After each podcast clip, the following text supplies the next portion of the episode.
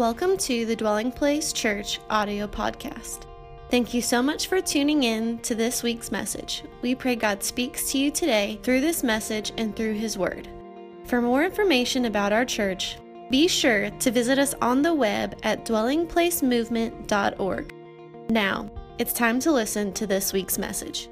I have been so encouraged to hear about the wonder working power of Almighty God in the lives of His people. And what a great joy, because that is our heart as pastors and overseers here, is to see the plan of God flourish in your life, in your marriage, in your home. And what a joy to see God move when you set your heart to seek Him, to spend time with Him. And I have been strongly encouraged, and I, I believe that we are a church of prayer. Amen that this isn't just a month of prayer, but by the power of God's Spirit, each of us and all of us corporately have been anointed to pray by the Spirit of God. So, as we conclude today this series on prayer, I want to go to Matthew 7 in verse 7, and I want to read one scripture to sort of set the tone and the, the uh, foundation for what I want to communicate in the time we have together today. Matthew 7 in verse 7. Jesus says, Ask, and it will be. Ask, and it will be given to you. Seek, and you will find knock, and it will be opened. I want to teach today a message titled Prayer Partners. Prayer Partners. Will you say that with me? Prayer Partners. Let me pray. Father, in the mighty name of Jesus, I thank you that before the foundation of the world, Lord, you had in your heart a desire for a family. Lord, we behold what manner of love that you bestowed upon us that we would now be that family. Children of the Most High God. I thank you through the blood of Jesus, we've been redeemed, we've been purchased, we've been drawn out of darkness and sin and brought into your marvelous light. And I thank you, Lord, that today we rest in your kingdom and in your purpose that you have for us. Lord, as we look to you, we ask that, Holy Spirit, you would work hearts and minds in this church, that you would be glorified in us and through us. I yield to you, Holy Spirit. I am desperate for your empowerment to communicate the word of God that Christ would be manifested and revealed. We thank you, Lord Jesus. You build your church, and the gates of hell will not prevail. In Jesus' name, amen. And what is referred to by many as the Sermon on the Mount, Jesus calls his disciples to himself. Very important note that Scripture makes. It says that he calls his disciples to himself, and in the company of the multitudes, he begins to teach regarding the ethics and the culture of this new community that he's forming.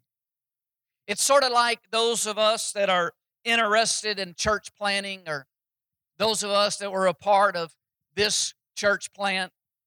It's sort of like Jesus has an interest meeting about a new church that's forming.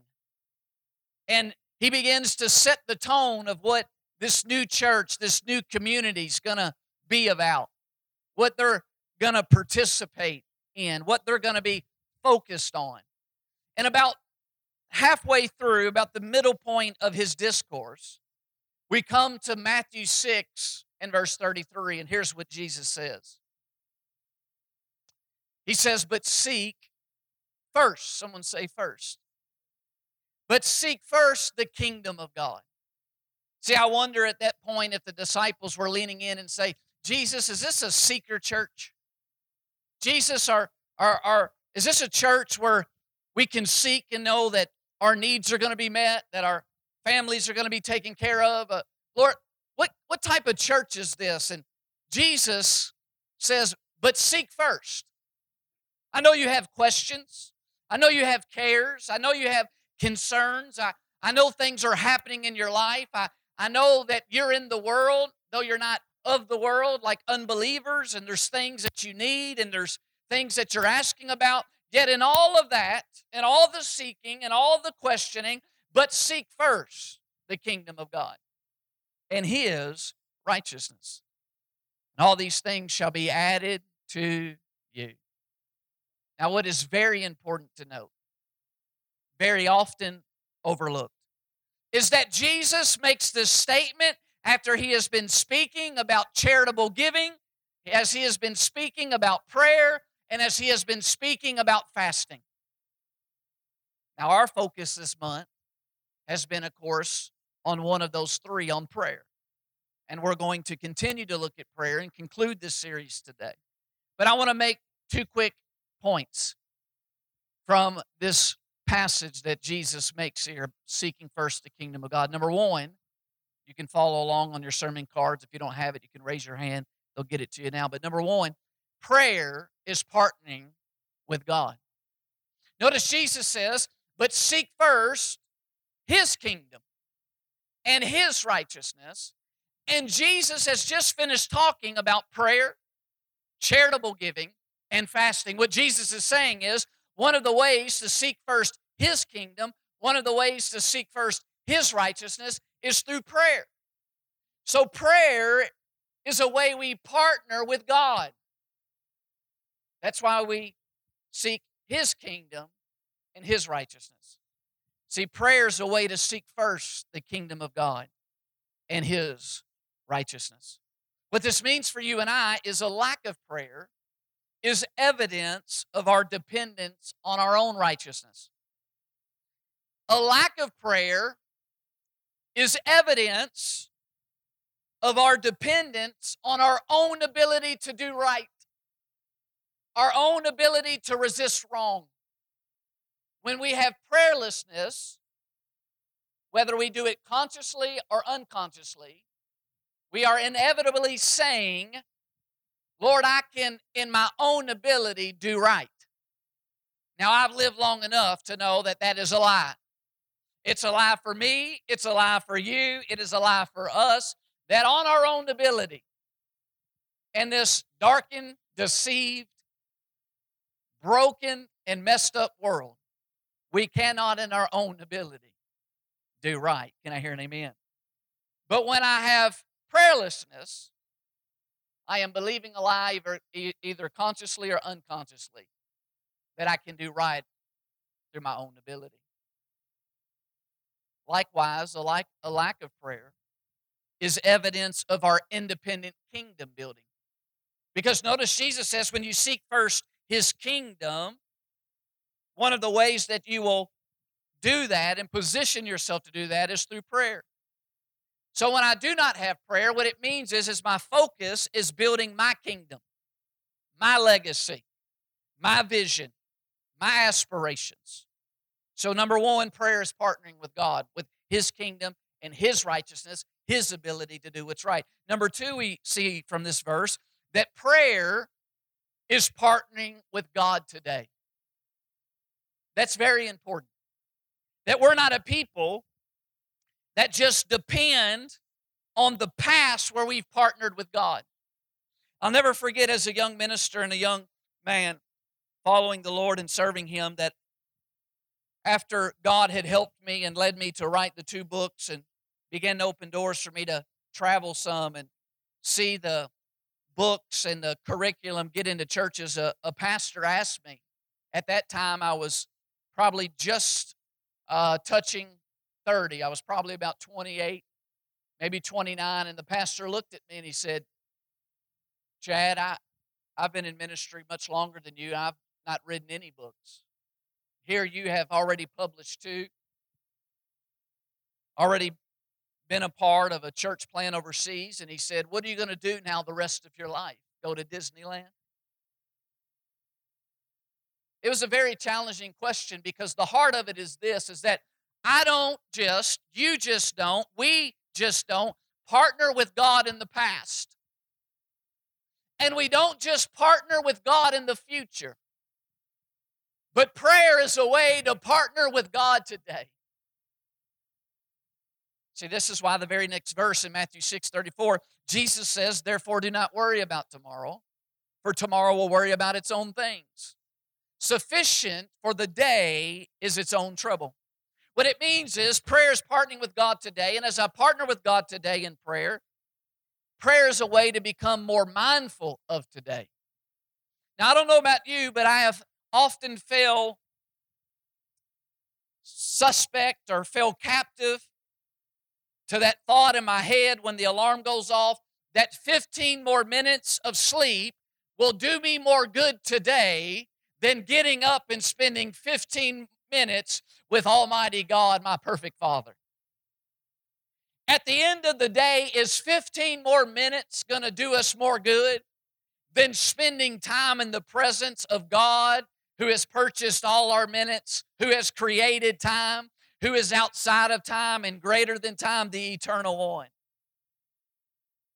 See, the question that faces us is will we actually be more tired if we get up and pray? Or will we actually be more engaged today if we get up and pray? See, prayer is a way to become more mindful of today. And when you become more mindful of today, do you know what your experience is? It's more peace and more joy in the moment. You know why? Because Paul said in Romans 14, 17, the kingdom of God is not eating and drinking, but righteousness, watch this, peace and joy in the Holy Spirit. Meaning, when I partner with God today, when I partner with God today by seeking His kingdom and His ability to do right, then I experience more of His kingdom, which is peace and joy today. There are benefits today of being in God's presence. Can I hear an amen? See, the worries of tomorrow hinder us being wide eyed for today.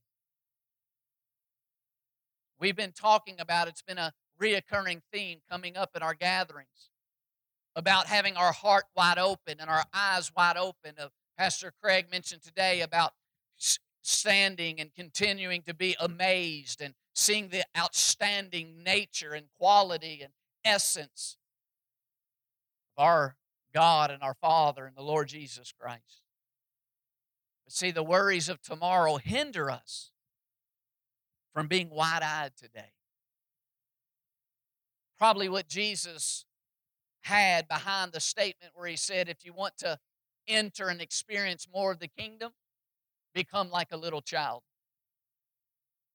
Alana, my two and a half year old, has never came to me early in the morning, waking me up. She normally wakes up. We had a miracle this week. I'm telling you what, you're talking about prayer working.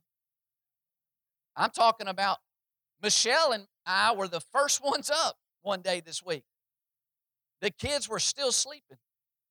I was concerned the rapture happened at first. I was like, oh my gosh, what's going on? I mean, that was a miracle. But Alana's never came.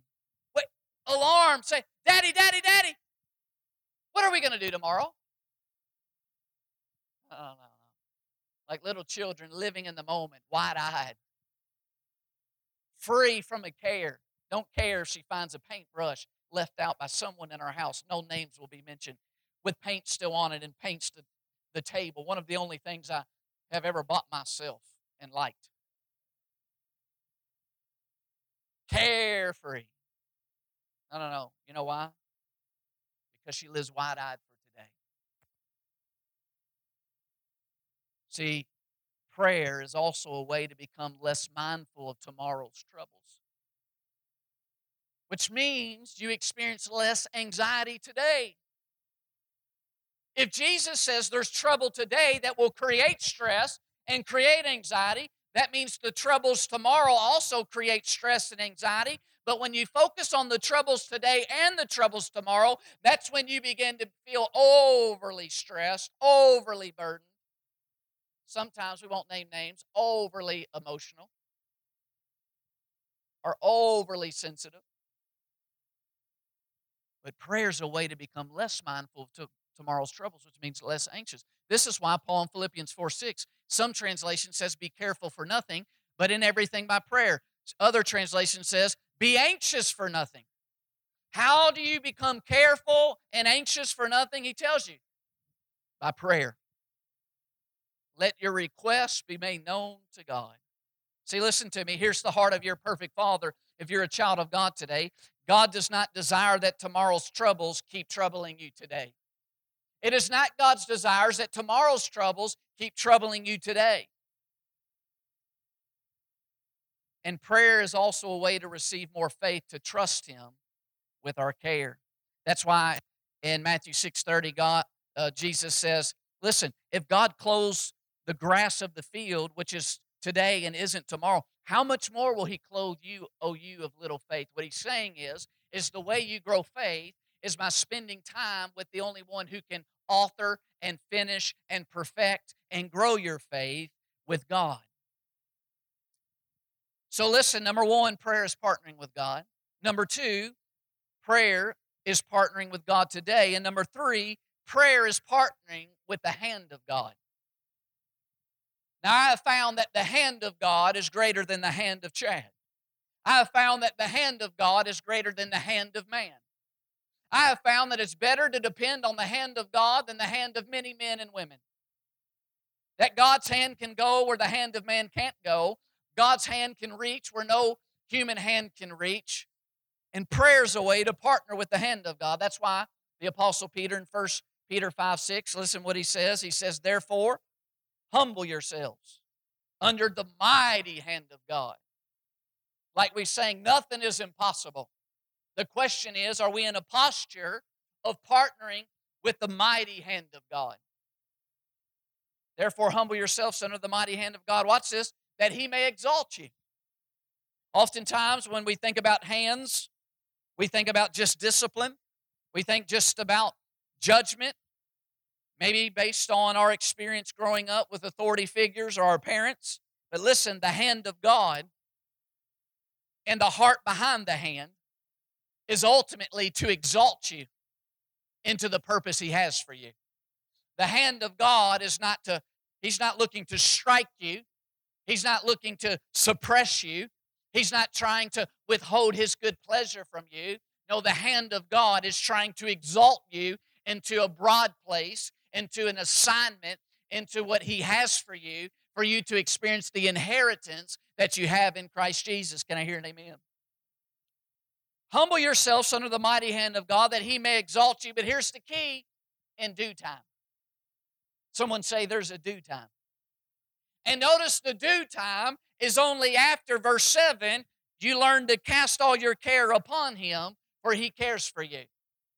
What this means is, under the mighty hand of God in the secret place, we find the context to deal with first things before being exalted, before being given a place of responsibility that God has purchased for us through the redemption in Christ Jesus, before walking in our kingdom assignment, before reaching and pressing towards our high calling in Him, there is a first thing. There are first things. And one of the first things is learning how to deal with stressful cares in your life.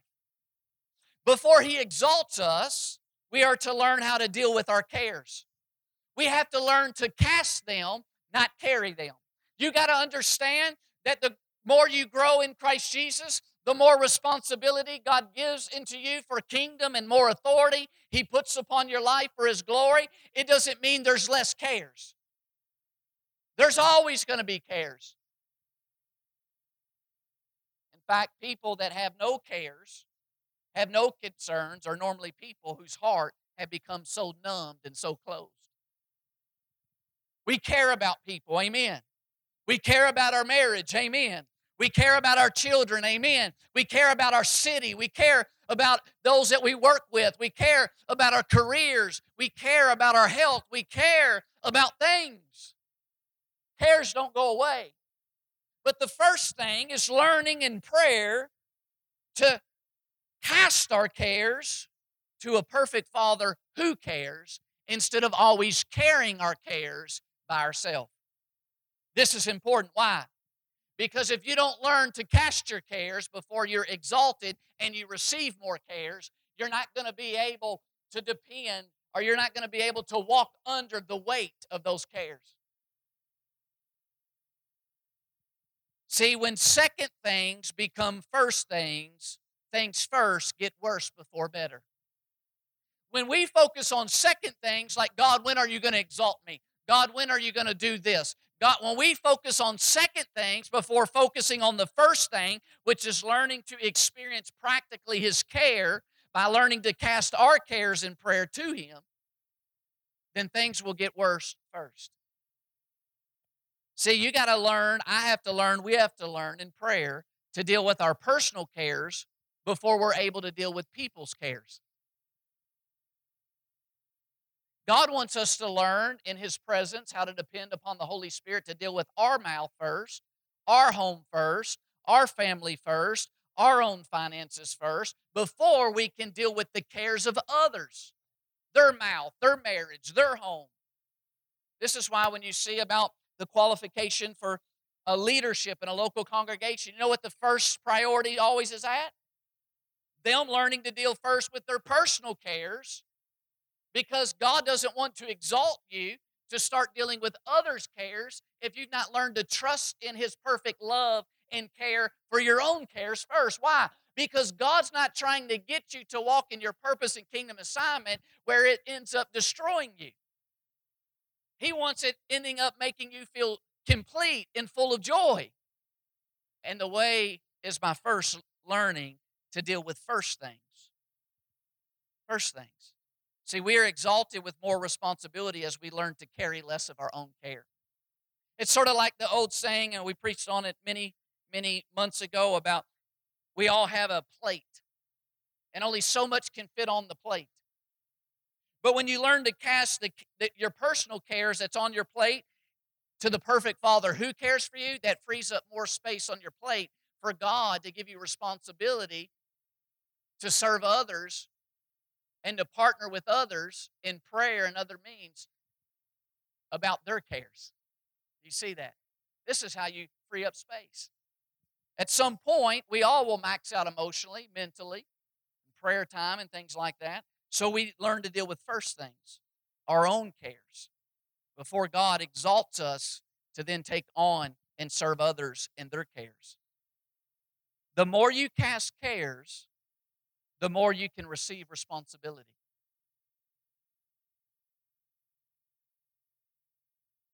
So this leads us to number four. Prayer is to partner us with God's first priorities.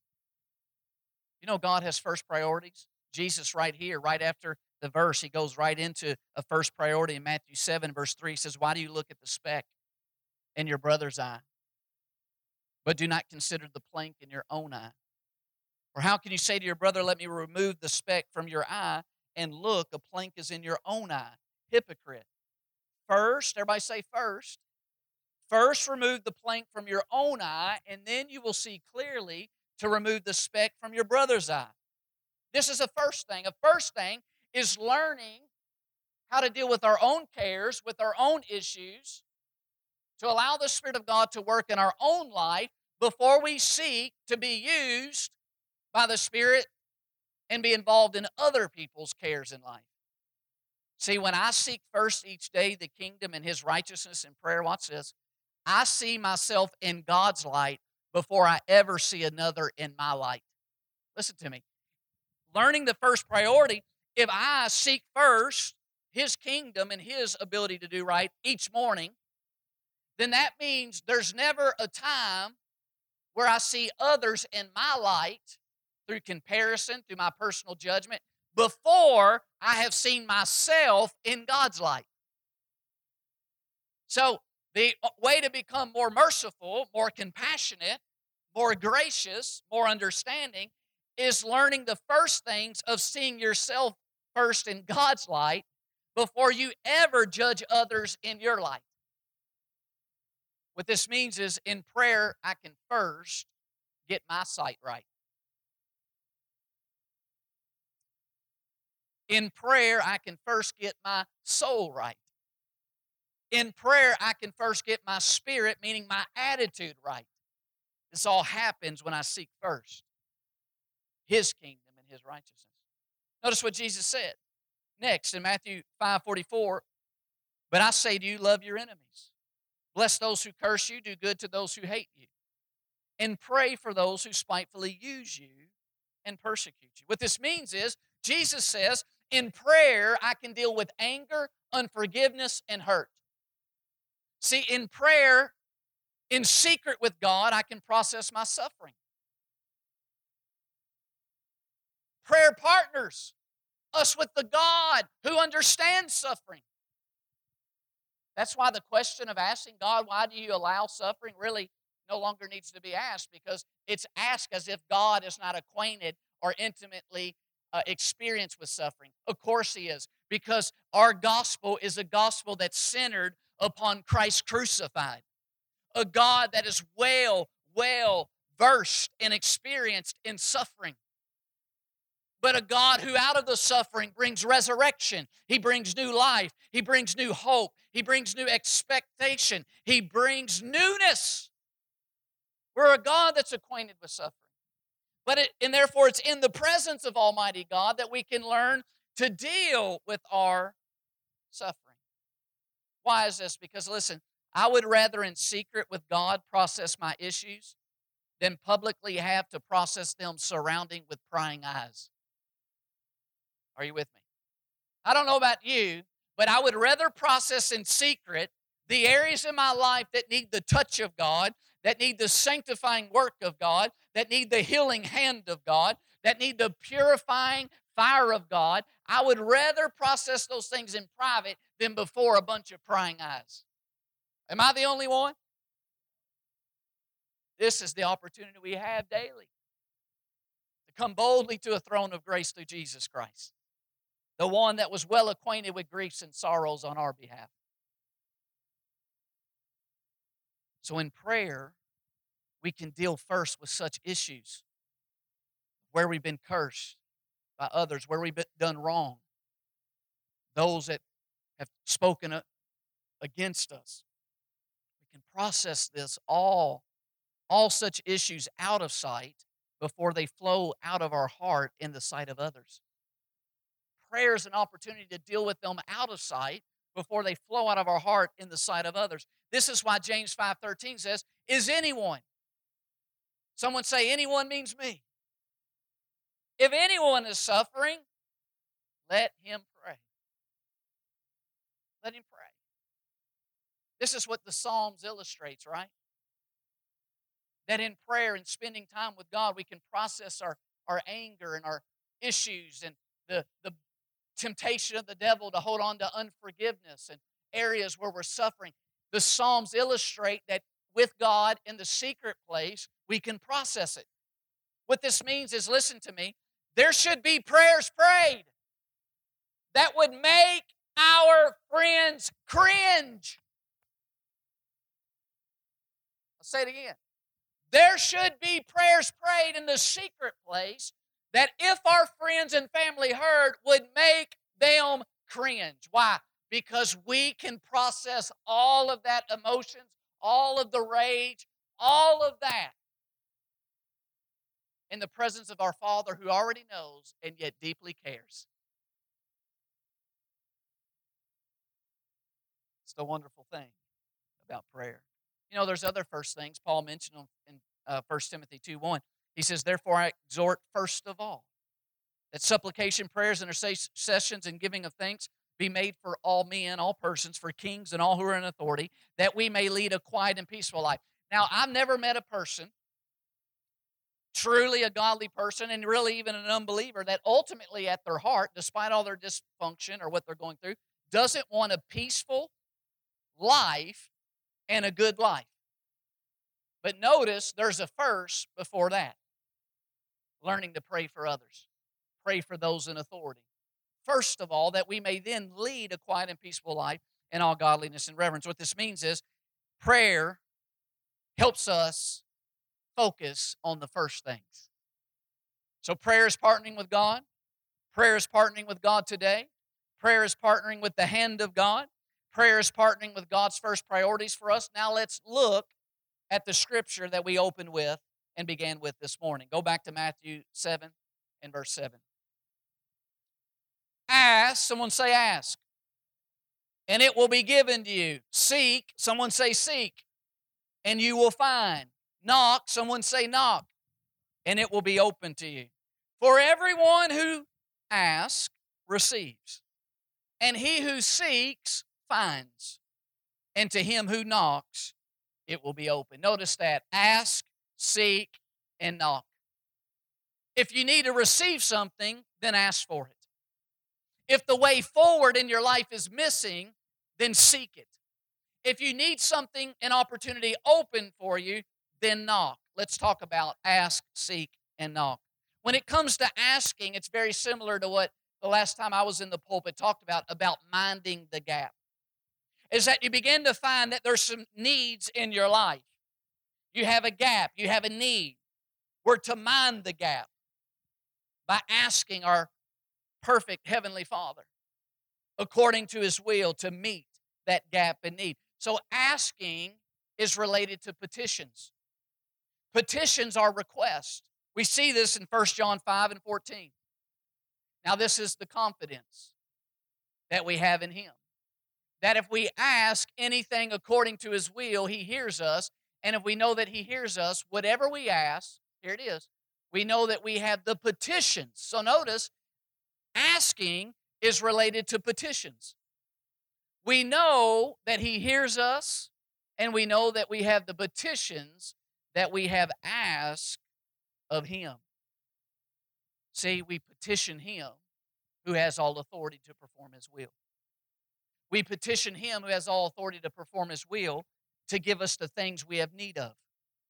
This is why in Matthew 6 8, Jesus contrasts the prayer of His community, His believers, His followers, from those that are unbelievers or those that follow false gods or pray to false gods. He says, Therefore, do not be like them. For your Father knows the things you have need of before you ask Him. In this manner, therefore, pray. Watch this our Father in heaven. Now, this is important because Jesus says when you have a need, you need to ask. When, when you have a need, you need to petition Him who has all authority, who has all provisions for what you need in life and godliness. But then He says, in this manner, pray, Our Father. What this means is if you're going to learn to get your needs met, you have to learn to approach God as your Father. What this means for many of us, it means we have to deal with our daddy issues and our father issues and our spiritual authority issues in order for us to know the perfect, loving care of our Father who knows our needs, who cares about our needs, who wants us to ask Him, who is not, you know, taken back by us asking, but who invites us to ask. It means we have to process these issues. They must be confronted and renewed to our perfect Heavenly Father. Listen to me. Your perfect Heavenly Father is aware of your needs, even before you ever ask them. And yet, He wants you to ask Him. You know why He wants you to ask Him? He wants you to ask Him so that when He meets them, it becomes evidence of how much He cares about you and your needs. We know He wants you to ask because James 4 says you have not because you ask not. So listen to me. What do you do when you know you have a need that is the Father's will to meet? You ask and you mind the gap. What do you do when you lack something that the Father has purchased for you through the finished work of Christ? You ask Him for it and you mind the gap. And here is the promise Matthew 7 8. For everyone who asks, who everyone who asks the Father and has had their mind renewed that He's a Father that cares, a Father that has made provisions for all your needs in Christ Jesus, everyone who asks, guess what? Receives. My goodness. What motivation for prayer. And you know why you receive? So that you can know by experience His care and concern for you. This is why prayer is a way that leads to receiving more faith to trust Him with our cares. If you come in the community of believers and you look up to some believers and say, man, how do they trust the Father through what they're going through? How do they just rest though they have such needs? We know how they trust because they have a previous experience and many previous experiences of learning to ask the Father and Him meeting their needs, and they have become well acquainted, well persuaded that their Father, their Heavenly Father, cares for them, is concerned for them, and therefore, though they're facing a great concern, they have a history of experiencing that their Father hears and answers and cares. Can I hear an amen? See, the more you ask and the more you receive, the more you experience his care and concern for your needs. Think about this. Jesus says right here in this context in Matthew 7 and verse 11 if you then, Chad, if, if you then, being evil, know how to give good gifts to your children, how much more will your Father who is in heaven give good things to those who ask him? Notice that. If you're a father here and you understand how you delight to give good things to your children, how much more does your perfect heavenly Father delight to give you good things? Things that you need in order to live out the life He's designed for you, to live out a purpose that will bring glory to Him. And here's the hope the hope is that the more you receive the Father's good gifts, you would become open to the possibility that He might just also have a good purpose for you. If God has good gifts for you, then just maybe He has a good purpose for you.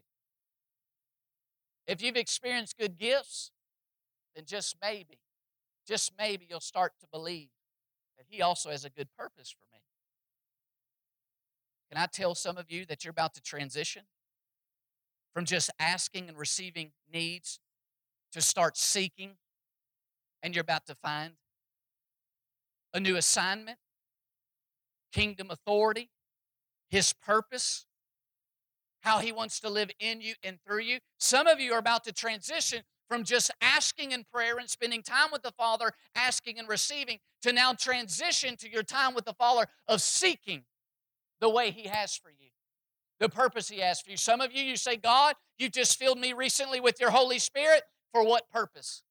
God, you have empowered me, but what is it for? God, what do you want me to do? This is seeking. This is seeking. He's been giving you good gifts to get you open now to seeking. He might have a good purpose for me. I have been given what I need. Now, what am I to do with the rest of my life? See, when Michelle and I were in Europe, I, I mentioned last time in this series in the, the sermon, Mind, Minding the Gap, how it was one of the things that culturally stood out to me in communication and words used of how you would hear repeatedly, please mind the gap. But you know something else that we would repeatedly hear and would see posted all over? Please mind your step. Don't just please mind the gap, but also please mind your step. This is what seeking is about. If asking is about please mind the gap, then seeking is about please mind your step. That God has a way forward for you. God has things that he wants to lead you in.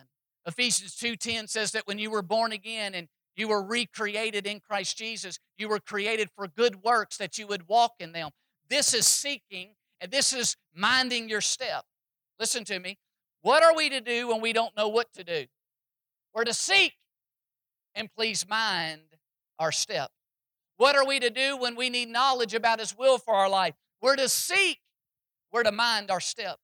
What are we to do when we need knowledge about what job to take? We're to seek, we're to mind the step we're about to take. About what career, seek and mind your step. College students, young people seeking for what is to be your long term career. What do you do when you're seeking? What do you do when you're facing it? You seek and you mind your step. Some of you, where should I live? Where should I allow my roots, my family to really, my family roots to go down. You're to seek that. You're to mind your step. And the good news is, everyone who seeks finds. See, listen to me. Prayer partners are steps with the steps of the Spirit. Prayer partners our steps with the steps of the Spirit. Seeking concerns itself with the way of God. You've received some of the resources of God. God has given you your needs met. Now you need to seek what is the way of God to use the resources that He's given you. It's like Ezra 8:21. Scripture says Ezra proclaimed a fast there at the river of Ahava that we might humble ourselves before our God to seek for Him the right way for us and our little ones and all our possessions. Now we have a family. Now we have possessions. Now we're, eh, you know, been experiencing God's provision and needs. Now we're seeking what shall we do? What's the right way for us forward? What I'm trying to say is, is that some of you have only been asking when you need to be seeking. When you're not clear what God has for your life, you're not to ask, but you're to seek. You're to search it out. Don't ask for don't ask for in prayer what you need to seek out in prayer. Seek the mind of Christ about your situation. When you're not clear what assignment God has for you in his kingdom, you're to seek to find it out. When you lack knowledge about God's will for your path, you're to seek and to mind your step. Seek out the next step God has for you. Seek out the plan of God for your life. Seek out the way and path God wants you to take. This brings us back to Matthew 7 7 and 8 again. So ask and it will be given to you. Seek and you will find. And then lastly, Jesus says, knock. It will be open to you. For everyone who asks receives, and he who seeks finds. And to him who knocks, it will be open. Shell and I, as we toured and walked around, we not only heard, please mind the gap. We not only heard and saw, please mind your step, but lastly, you know what we saw a lot of? Please mind the door. Please mind the door. Every time we got in our elevator in London, they'd say, please mind the door. Every time we got out the elevator, say, please mind the door. Minding the door is knocking. This has to do with the work that God has for you in His kingdom.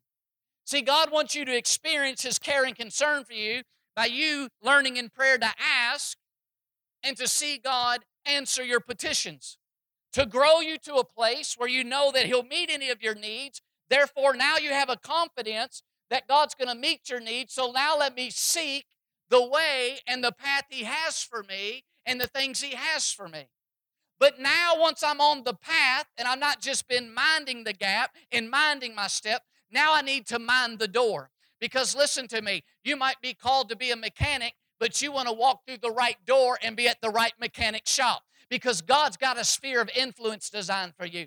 God's got a work that the anointing of God will come upon your hands, it will come upon your mental faculties, it will come upon the talents and the gifts He's given you, and it will cause fruitfulness to abound for Jesus' name's sake. Can I hear an amen? And this is what knocking is about.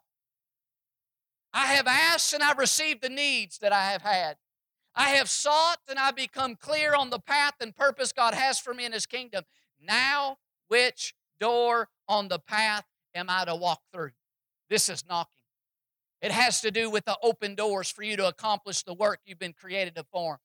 To perform. God, you've answered my needs. God, you begin to give me clarity on my assignment and how you've given me gifts and how Christ wants to live through me. Lord, now that my needs are met, now that I'm clear on my assignment, God, I'm knocking to know what is the specific context, where is the specific place you want me to fulfill what you've created me to do.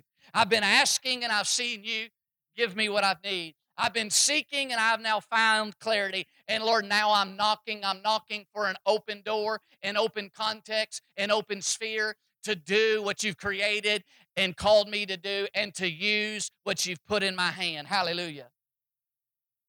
I have what I need. I need to know, or I have what I need. I know what I need to know.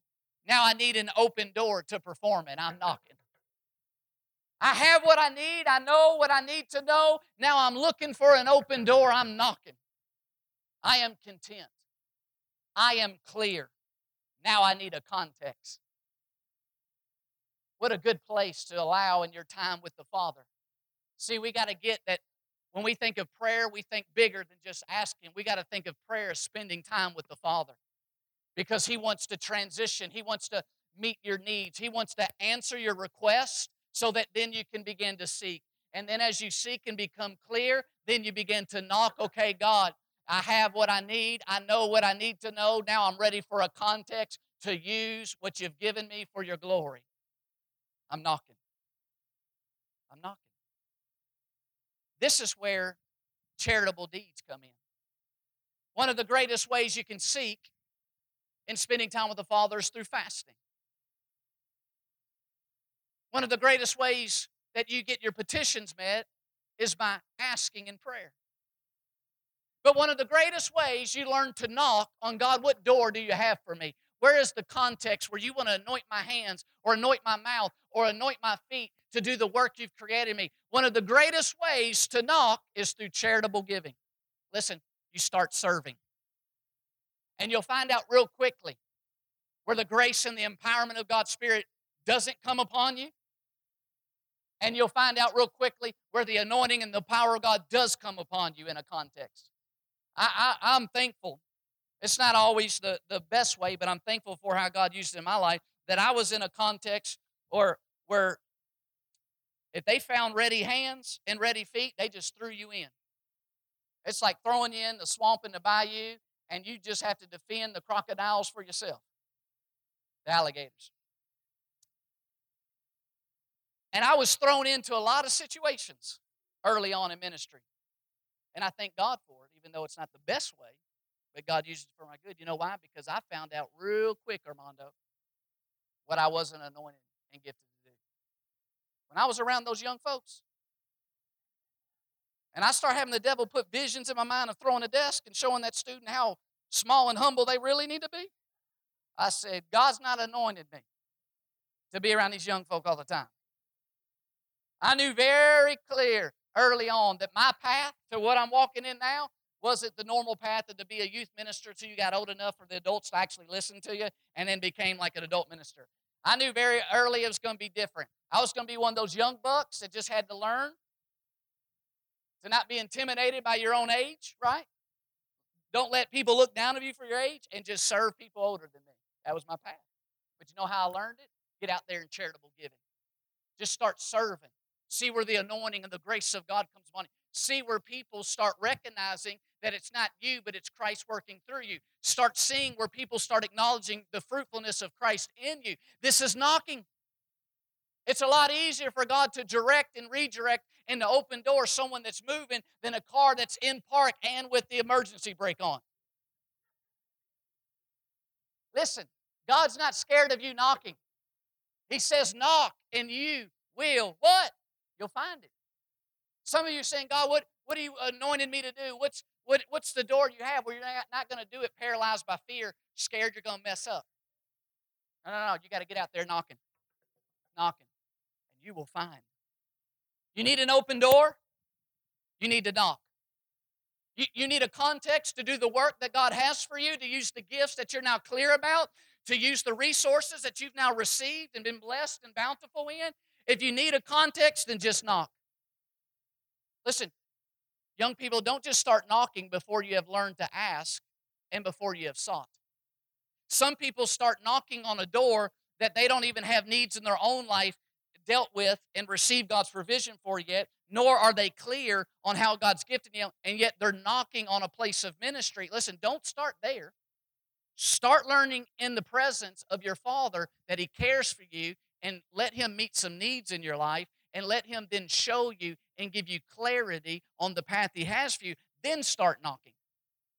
Then start knocking.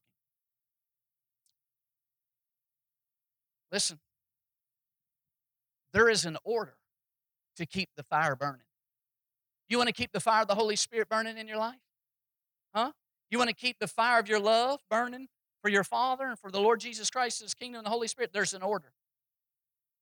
Let me talk to you about this order. See, prayer partners you, number five, with the order of God. In Leviticus 6 and verse 9. Command Aaron and his sons, saying, Look at it on the screens. This is the law of the burnt offering. The burnt offering shall be upon the hearth, upon the altar, all night until morning, and the fire of the altar shall be kept burning on it. Notice that. The fire shall be kept burning. Verse 12. And the fire on the altar shall be kept burning on it, it shall not be put out. and the priest shall burn wood on it every morning. Listen, I know some of you are going through a lot of things. I know there's a lot of cares trying to build up. I know that there's a lot of attacks of the enemy and a lot of inward struggles that the Lord's working on in your life. But here's the one thing you got to defend like a lineman. You got to defend like an NFL All Star. I mean, you got to defend like someone that understands the importance of it. Is you have to defend your fire on the altar. You got to defend your prayer place. You got to defend your prayer time. You got to defend defend your time with the Father. He says, keep the fire burning. You got to defend it. He says, burn some wood on it every morning. But watch this, lay the burn offering in order on it. Then he says in Leviticus 6:13, "A fire shall always, someone say always, be burning on the altar. It shall never go out." Listen to me. You might not always be in a season of asking. You might not always be in a season of seeking. You might not always be in a season of knocking, but you are always in a season of keeping the fire burning. When you don't know what to do, you do know what to do. Keep the wood on the fire. Keep being in the Father's presence. See, you keep the fire burning by spending time in the secret place with our God who is a consuming fire. You can't keep the fire burning without spending time with the burning one, our God. You can't be consumed with the love of God and the passion of God without spending time with God who is love, who is passionate for his purpose in you and through you, and for the people and the nations around us. Listen, God desires to progress you in the order of God. He desires to move you from just petitions to purpose to open doors. Come on, say it with me. Petitions, purpose, open doors. God longs to move you, to transition you. In conclusion, I want to tell a story that we find in Scripture in Acts chapter 10 and 11. Dr. Luke records and gives account of this story. It's about prayer partners, about how prayer not only partners us with God and partners us with His hand and par- partners us with what He's doing today, but prayer also partners us with key connections find prayer partners, Peter and Cornelius. What's interesting is Peter and Cornelius had never met yet. And yet, in the Spirit, they became prayer partners. I want to encourage some people today that it's easy for God to partner people together when the people have been faithfully partnering in prayer with God. I want to tell you that it's a lot easier for God to birth the church. It's a lot easier for God to birth the ministry. It's a lot easier for God to birth a giving team, for God to birth something that's in His heart for the needs of people around us when He's got people partnering consistently in prayer, keeping the fire burning. It's easy for God to bring the connections together when you have people faithfully partnering with God in prayer. This is what you see in Peter and Cornelius. Dr. Luke says about Cornelius that he was a devout man. He was one who feared God with all his household. Watch this. Who gave alms generously to the people and prayed to God always. Someone say always. We know that he didn't just do charitable deeds. And we know that he didn't just pray always because in Acts 10:30 he says I was fasting. Here is a man that was living out the context of what Jesus said his community and what first things in his community looks like. Here's a man that in following Jesus learned to partner with God in the first things. He was praying always, he was giving always, he was fasting. And now I guarantee you, Cornelius is at a point saying, Listen, I've learned to be consistent in keeping the fire burning in the first thing. God, what do you want to do next in my life? And I feel it for some people. I know that people ain't seen what's happened in the secret place, but the Father who sees in secret wants to reward you openly. He's seen that you've laid some wood on the on the altar every day. He sees the order of how you've allowed him progress you through getting your needs met, to asking him, God, what is my purpose? And God now wants you to begin to knock and see some doors open because you have what you need. You're clear on what you have. And God wants fruitfulness to abound in you and through you. And this is what we find in Cornelius' life. The scripture says. In Acts 10 and verse 3, about the ninth hour of the day, he saw clearly in a vision an angel of God coming in and saying to him, Cornelius! When he observed him, he was afraid and said, What is it, Lord? So he said to him, Watch this, your prayers and your alms. Now he was fasting at this point as well, have come up for a memorial before God. God has seen the consistency. It's built like a memorial. It's like before the presence of God, there is now a memorial. There is like stones built up. There is a memorial. There's evidence that you're keeping the fire burning. You're putting wood on the altar every morning. It says, come up for a memorial before God. Verse 5 Now send men to Joppa. Send for Simon, whose surname is Peter. He's lodging with Simon, a tanner whose house is by the sea. Watch this. He will tell you what you must do. See, sometime knocking leads to God speaking and using people around you to show you what you must do next. Now that you have your needs met, now that you're clear on the path and the assignment and the gifts He's given you, Verse 9 says, The next day, as they went on their journey and drew near the city, Peter went up on the housetop to pray, and about the sixth hour, then he became very hungry and wanted to eat. But while they made ready, he fell into a trance and saw heaven open and an object like a great sheet bound at the four corners descending to him and let down to the earth. In it were all kinds of four footed animals on the earth, wild beasts, creeping things, birds of the air. And a voice came to him, Rise, Peter, kill and eat. But Peter said, Not so, Lord. For I have never eaten anything common or unclean. And a voice spoke to him again the second time What God has cleansed, you must not call common. This was done three times. And the object was taken up into heaven again. Now, while Peter wondered within himself what the vision, what this vision which he had seen meant, behold, the men who had been sent from Cornelius had made inquiry from Simon's house and stood before the gate. I love this. Watch this, verse 19. While Peter thought about the vision, the Spirit said to him, Behold, three men are seeking you. Arise, therefore, go down and go with them, doubting nothing, for I am sent them. This is amazing. Here's Cornelius. He says, God, I'm going to keep the first things. So now, what is the path of righteousness you want to lead me on for your name's sake? What is next for me, Father? So important that it's as he's focused on the first things, God begins to open up the next things. Here's Peter seeking to understand the application of the vision. And as he's seeking to understand the application of the vision, three people are seeking him. Can I tell some of you that set your heart to seek the vision and what God has shown you, that he's also got other people that's seeking for the connection of it? You got to begin to have a confidence that what God showed you, He's not called you to do alone, that He's also stirring others who are being faithful with the first things, that there's about to be a connection. There's about to be a divine connection that God would bring, get glory out of our lives.